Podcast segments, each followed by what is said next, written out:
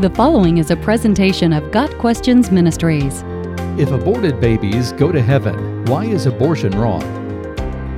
We who defend the sanctity of life sometimes face questions similar to this Why do you say abortion is wrong if babies go to heaven when they die? That question often has a follow up.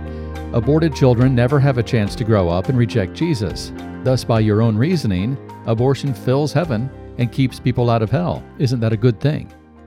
Considering abortion as mercifully sending babies to heaven is an invalid option for Christians for several reasons.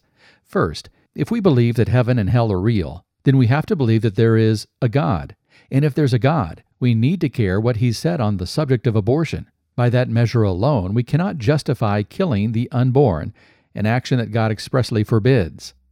God commands us not to commit murder. He knows the child before birth, and in the Mosaic Law, he prescribed punishment for killing an unborn child. Abortion is never an act of mercy, it's always an act of shedding innocent blood. So, the first reason we reject the idea of a mercy motivated abortion is fairly simple because God said not to kill. Regardless of what else we may think, God told us that killing the innocent is wrong, period. Just as with a parent child relationship, the only thing we ultimately need to know is that the father has said no. The second reason that abortion cannot be justified as a merciful act is that we are not absolutely sure what happens to those who die before they're born. We have many good reasons to think they'll be in heaven, but we don't have explicit biblical proof. So we can't definitively say that aborting a soul will rescue it from hell. We dare not take such an awful risk with the souls of other people.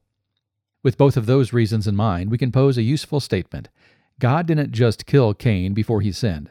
That fact doesn't tell us exactly why we should not abort a child for mercy's sake, but it does tell us that God does not see killing to prevent sin as a viable option. A third reason that we cannot justify abortion on the basis that it sends babies to heaven involves eternal rewards. An aborted child has been denied the chance to serve God in this life and gain rewards for heaven. A child killed in the womb is being denied the chance to honor God in this world and earn rewards in the world to come. The chance to serve God is one of the things abortion steals from a human being. Logically, the attitude that abortion is merciful in that it sends babies straight to heaven would lead us to kill all children, unborn or not.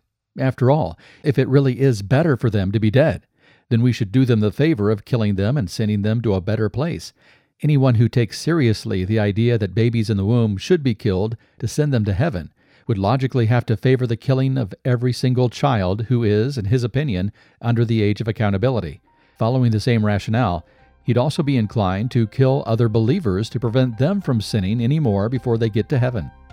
Given that God is a God of logic, and given that He specifically tells us to protect the weak and innocent, to have children, and to see them as a blessing, we can't justify abortion on any moral grounds whatsoever.